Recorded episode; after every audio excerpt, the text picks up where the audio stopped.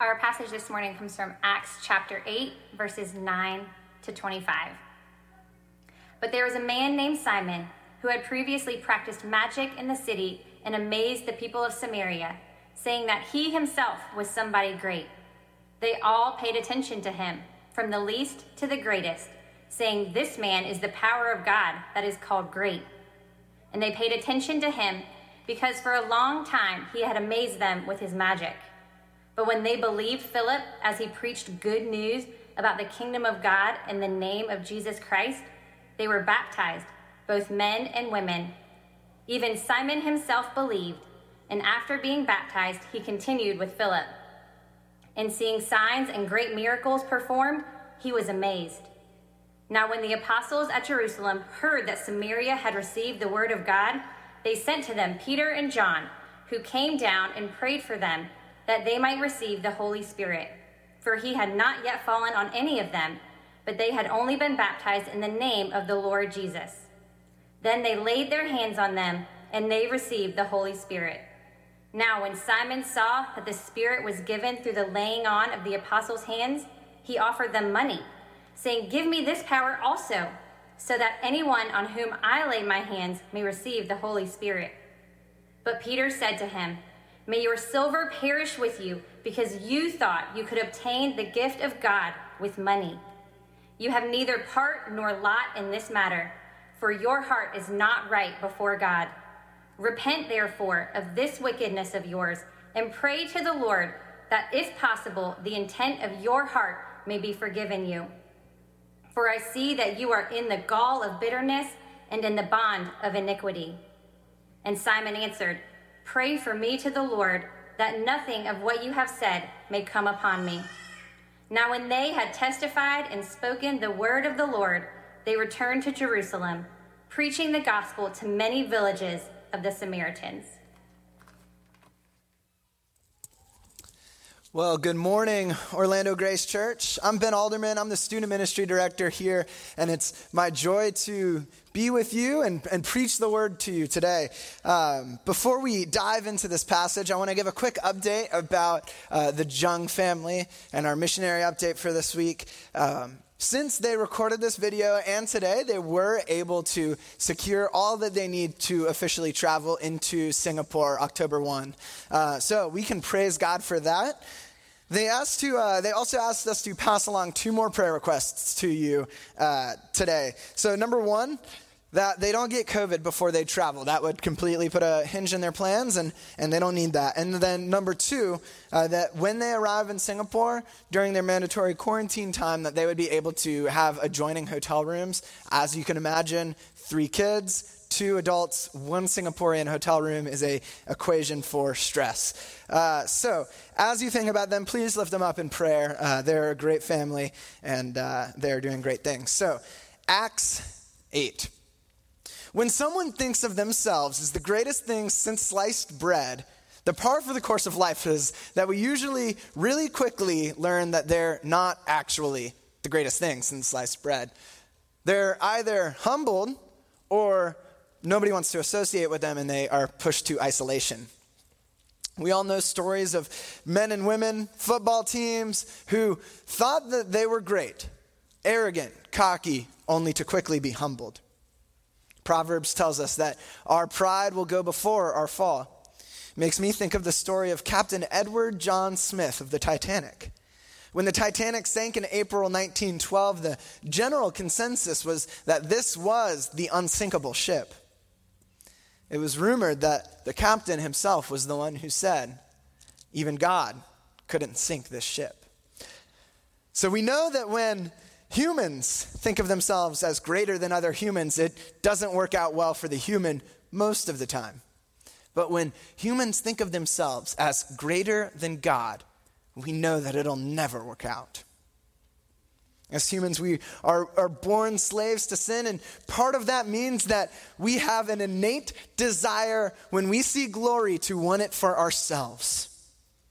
The desire in our lives is traceable all the way back to Genesis when we see sin enter the world and our relationship with God be fractured because Adam and Eve thought that they were wiser than the God who had created them. It's not all that different than the man that we encounter today in Acts 8. Simon is someone who had power. He had platform, and everyone around him thought that he was great. And he was greedy about it. He wanted the most power that he could get for himself. Simon was ensnared and trapped in his own sin so deeply and so focused on his desire for personal greatness and the things that the world could give him that he ended up missing what the gospel is really all about. Simon misses fellowship with God. And because he misses that, he misses the inheritance that sons and daughters of God receive through Christ. Brothers and sisters, let me say it clearly. Simon fundamentally misunderstands what is going on around him. And because of that, he desires the gifts more than the giver. We have a really easy outline this week if you're taking notes. We've got 3 points. 3 things that Simon has a fundamental misunderstanding of. Number 1, Simon misunderstands himself. Number 2, Simon misunderstands Christ. And we'll see, because Simon misunderstands Christ, number 3, he misunderstands glory. So, first, Simon misunderstands himself. Right off the bat in Acts 8 and 9, we're introduced to this man, Simon, who thinks that he is great. And others around him are affirming him in that, right?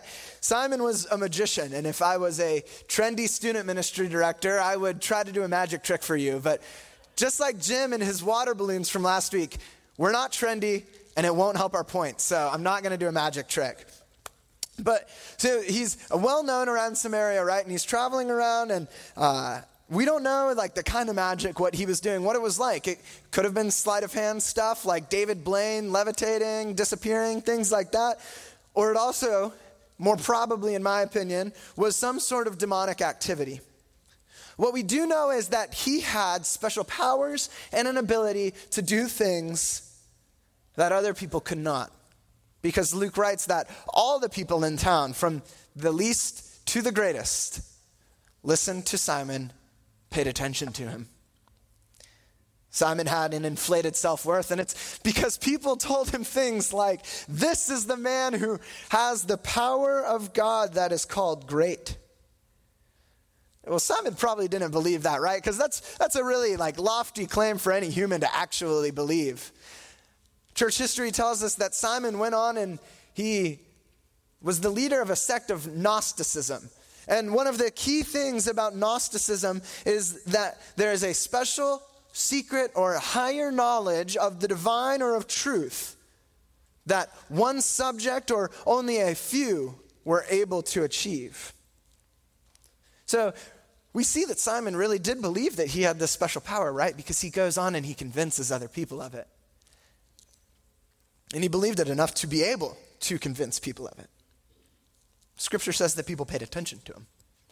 He wasn't a loud-mouthed guy who no one listened to, but people really liked this guy and paid good money for him to do the things that he did. It's like this guy is the most arrogant player on the court, right? He's Shaquille O'Neal jumping over somebody, breaking the backboard because he's really backing it up. Simon is really doing things that amaze people. So people take notice. The craziest thing to me is that he was only doing magic for people, right? He didn't come bearing a message of real freedom at no cost to the hearer. Instead, he's performing magic for people at the cost of the people listening and paying attention to him. So in verses 9 through 11, we're introduced to this character, Simon, who we see has a really damaged view of himself. And now in verses 12 through 20, we're going to see how Simon misunderstands the very person of Christ. So the text loops back to Philip. Philip, who is in the Samaritan cities after fleeing persecution. And as he goes on his way, he's telling people about the gospel, running from Saul. The issue is that this man is a deacon, right? He's chosen to serve tables to the Hellenistic Jews, And he's not even supposed to be in these cities doing ministry, but he is. The church in Jerusalem has been scattered because of persecution at the hands of Saul. And now, because of God's great and incredible providence and sovereignty, Philip has come to Simon the Great's city. And he's preaching the news and the message of a man who deserves the entirety of people's praise and devotion.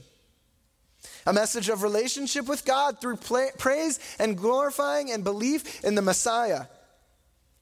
A message of lasting true joy, one that pulls demons out of people, who associates and heals the leper,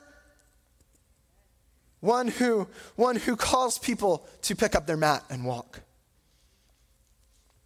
And these things aren't fleeting like the greatness that Simon had. And so people responded, and they believed, and they were baptized, because that is how powerful the gospel of our Lord Jesus Christ is.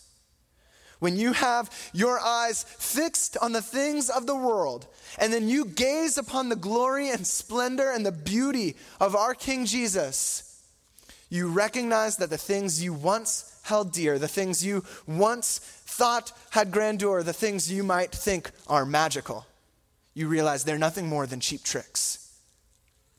Scripture tells us that even Simon believes, and he was baptized, and he even continues on with Philip watching him preach. But it begs the question, what kind of belief does Simon have?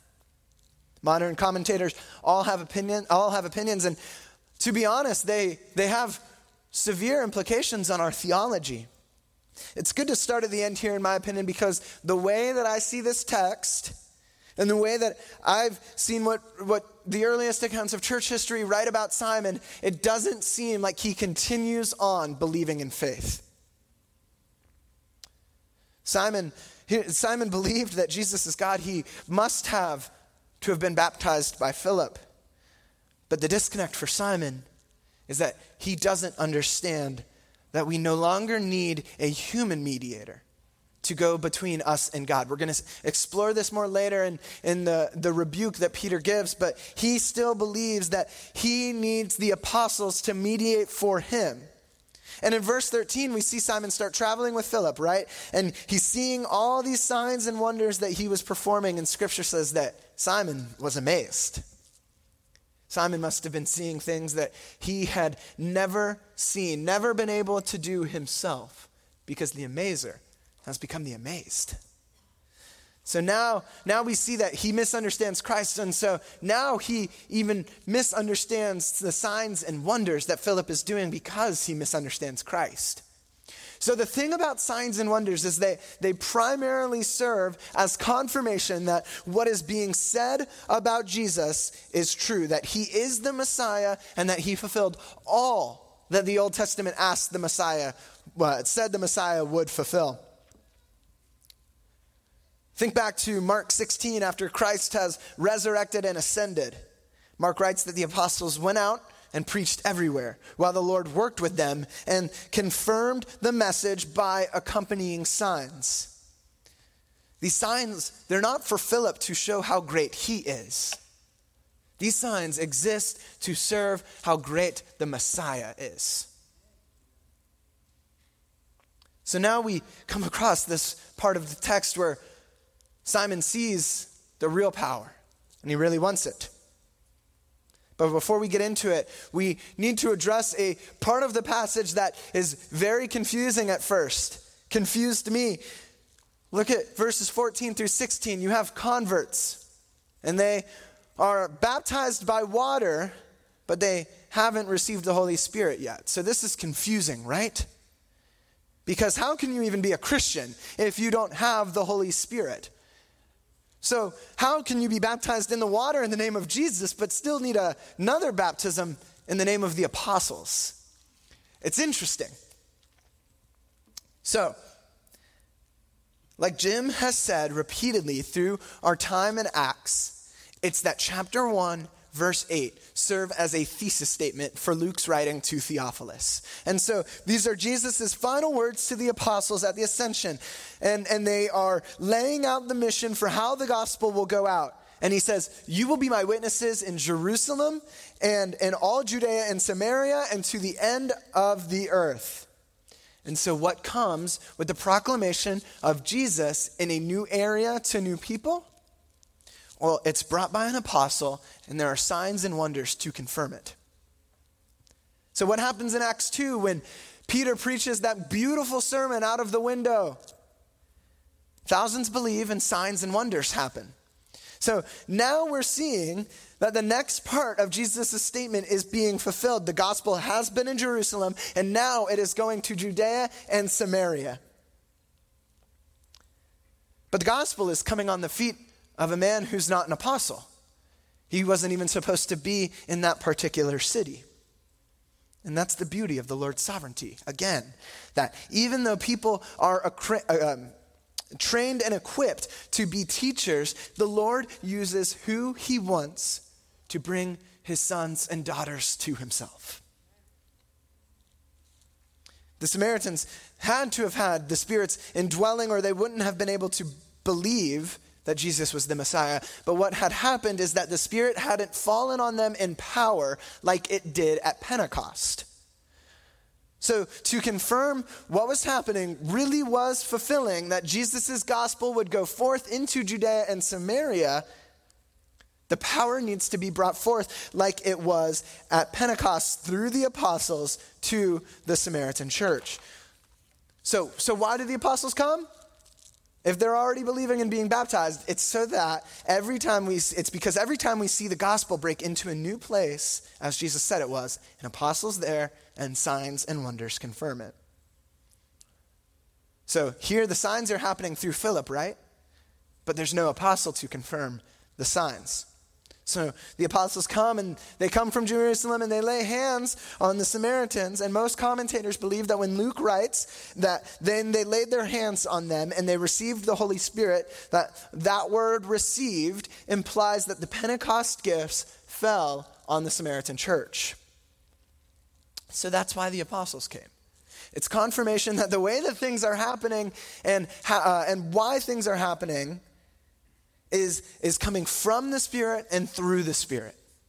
Here's the implication of this, and this is so beautiful to me. Last week, Jim made the note that the Jews considered the Samaritans to be considered a sort of half-breed.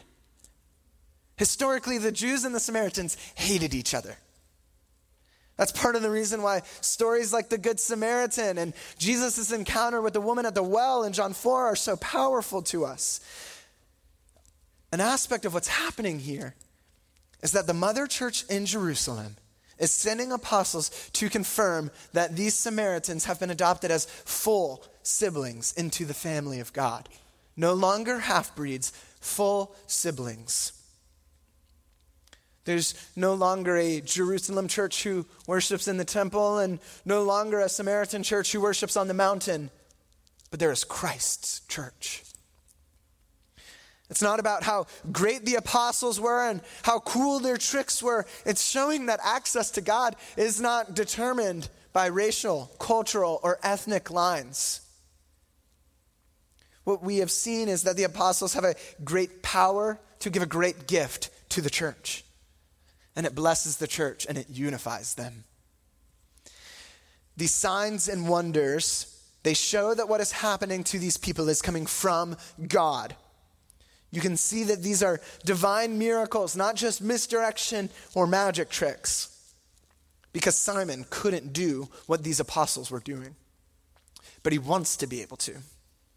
And so the pinnacle of Simon's misunderstanding of Christ comes when he tries to buy that power. He says, "Give me this power also, so that anyone on whom I lay my hands on may receive the Spirit." Simon doesn't even try to buy the Holy Spirit.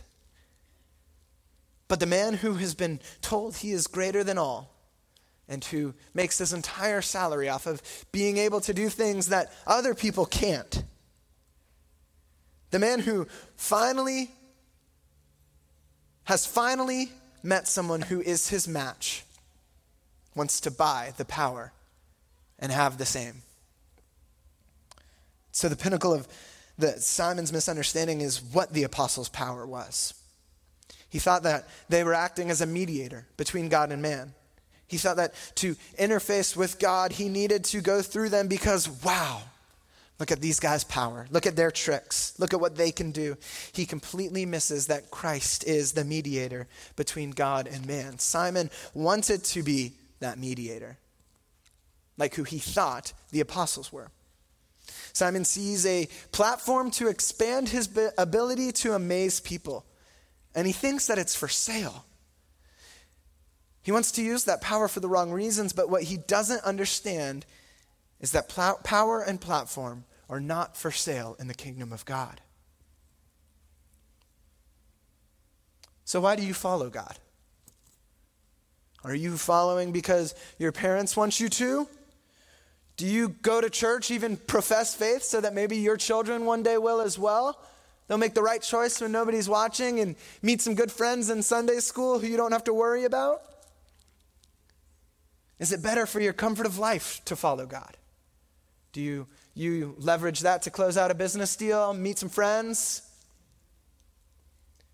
Maybe you look up to Christian influencers and thought leaders, and you want to be the one who's on the platform at that next conference that you really like to go to. Lay down the desire for how you think your life needs to go. Trust that God is God, that he is sovereign, and that the plan that he has for your life is so much greater than the desires that you have. And church, I'm not encouraging you to dream a bigger dream or live your best life now or claim a victory in Christ. What I'm encouraging you to do today is follow Jesus because he is the King of Kings.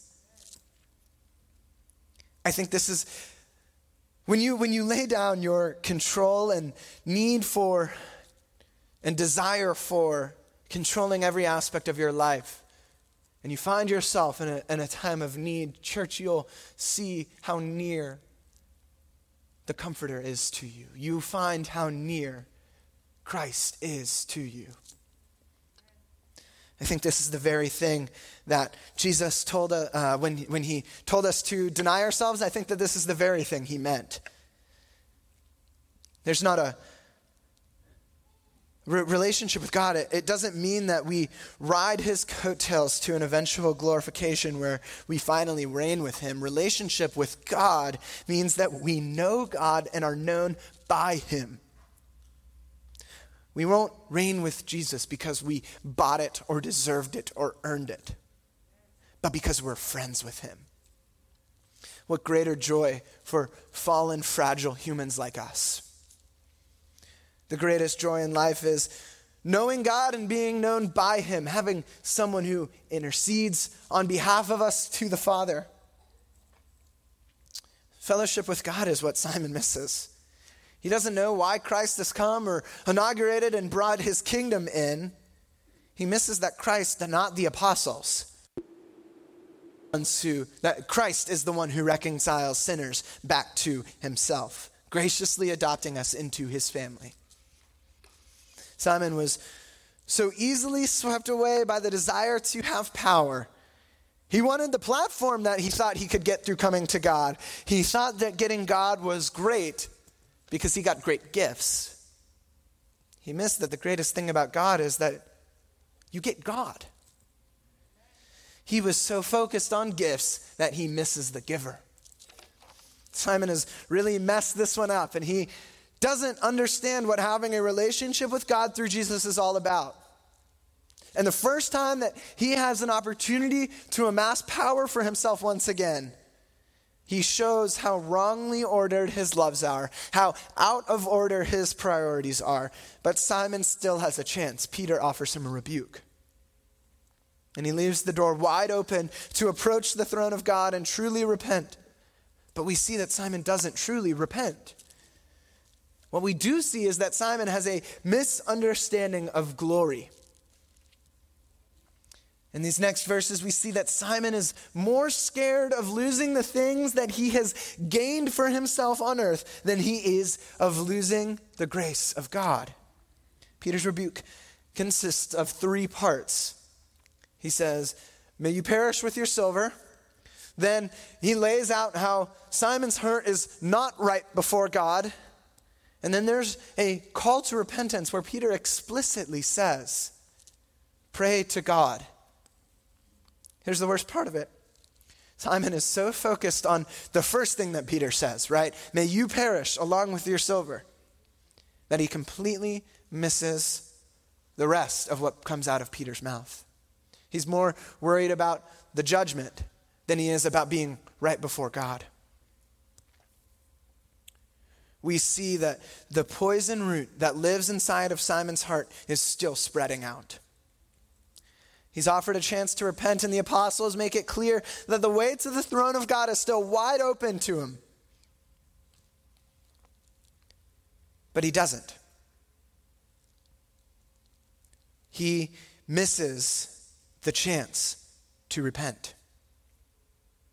It makes me think of Jesus' teaching in the Sermon on the Mount when he writes, commanding his followers, do not lay up for yourselves treasures on earth where moth and rust destroy and where thieves break in and steal, but lay up for yourselves treasures in heaven where moth and rust doesn't destroy and where thieves do not break in and steal.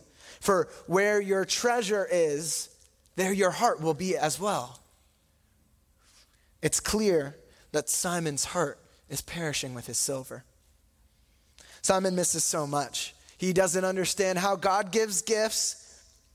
And he doesn't understand that having Jesus means that we don't need anybody else mediating between us and God except Christ. We don't need Moses anymore. We don't need a priest to go before us and speak on our behalf.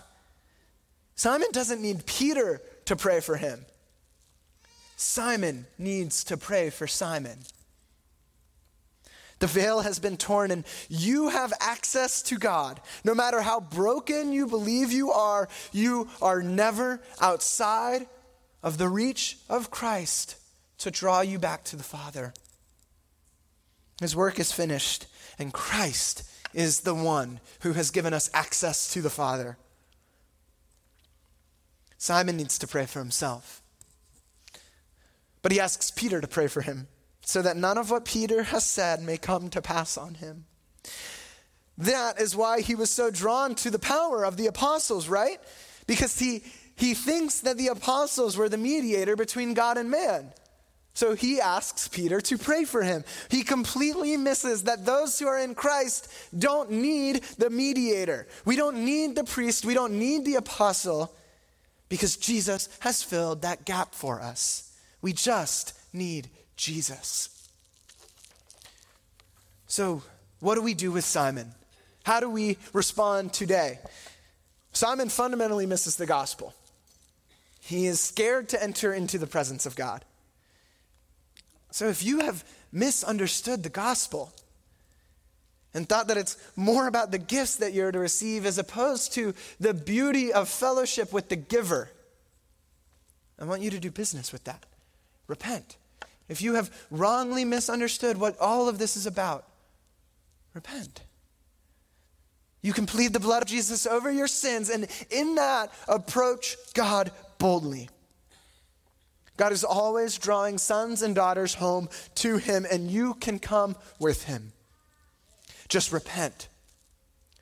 Find out what it looks like to follow Christ and follow Christ. If you want to be baptized, if you're believing for the first time and you want to be baptized, we're doing baptisms November 7th. We would love for you to take part of that. So we've seen Simon, and we have seen the wrong place that he was in his misunderstanding of God himself and glory. We've seen the damage that a heart which still desires greatness does to somebody's soul. So let me offer you the opposite. Somebody who had greatness and he forsook it. Consider with me Philippians 2. Christ models this and calls his church to it. Starting in chapter 2, verse 1, he says, do nothing out of selfish ambition or conceit, but in humility count others more significant than yourselves. Let each of you look not only to his own interests, but also to the interests of others. Have this in mind among yourselves, which is yours in Christ Jesus, who, though he was in the form of God, did not account equality with God as something to be grasped, but he emptied himself by taking the form of a servant, being born in the likeness of men. And being found in human form, he humbled himself by becoming obedient to the point of death, even death on the cross. Therefore, God has highly exalted him and bestowed on him the name that is above every name, so that at the name of Jesus, every knee should bow in heaven and on earth and under the earth, and every tongue confess that Jesus Christ is Lord, to the glory of God the Father. When I consider Simon and then read Philippians 2, I'm confronted with polar opposites. Christ had the platform that was worthy of it all. He was the one who was truly great, but he humbled himself. He put on flesh to seek and save sinners. He was obedient to the point of death, and therefore God highly exalts him. And because of the fact that Christ has come down to us, put on flesh, was killed, buried, and resurrected on the third day, we now have direct access to God the Father through Christ. When we plead the blood of Christ over our lives, we can come before God and ask boldly what we need. Not scared to confess our sins, but truly feeling like it is the only thing that we can do.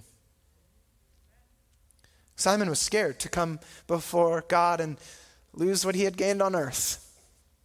But we don't have to be scared to approach God. If you don't believe me, consider the words of the author of Hebrews in chapter 4, verses 14 through 16. He says, "Since then we have a great high priest who has passed through the heavens, Jesus, the Son of God. Let us hold fast our confession. For we do not have a high priest who is unable to sympathize with our weaknesses, but one who in every respect has been tempted as we are, yet without sin. Let us then with confidence draw near to the throne of grace, that we may receive mercy and find grace to help in time of need." Church, he is the Father who gives good and perfect gifts. He is the Father who is eager for his children to come home. He is the one who is eternal and all-knowing, but still desires to be in relationship with human beings. We bring nothing to the table except the sin that makes us unlovable in the first place, but he still loves us. That is why we live not for us, but for Christ's glory. Trust that he is the one who knows all wrongs and he will make them right.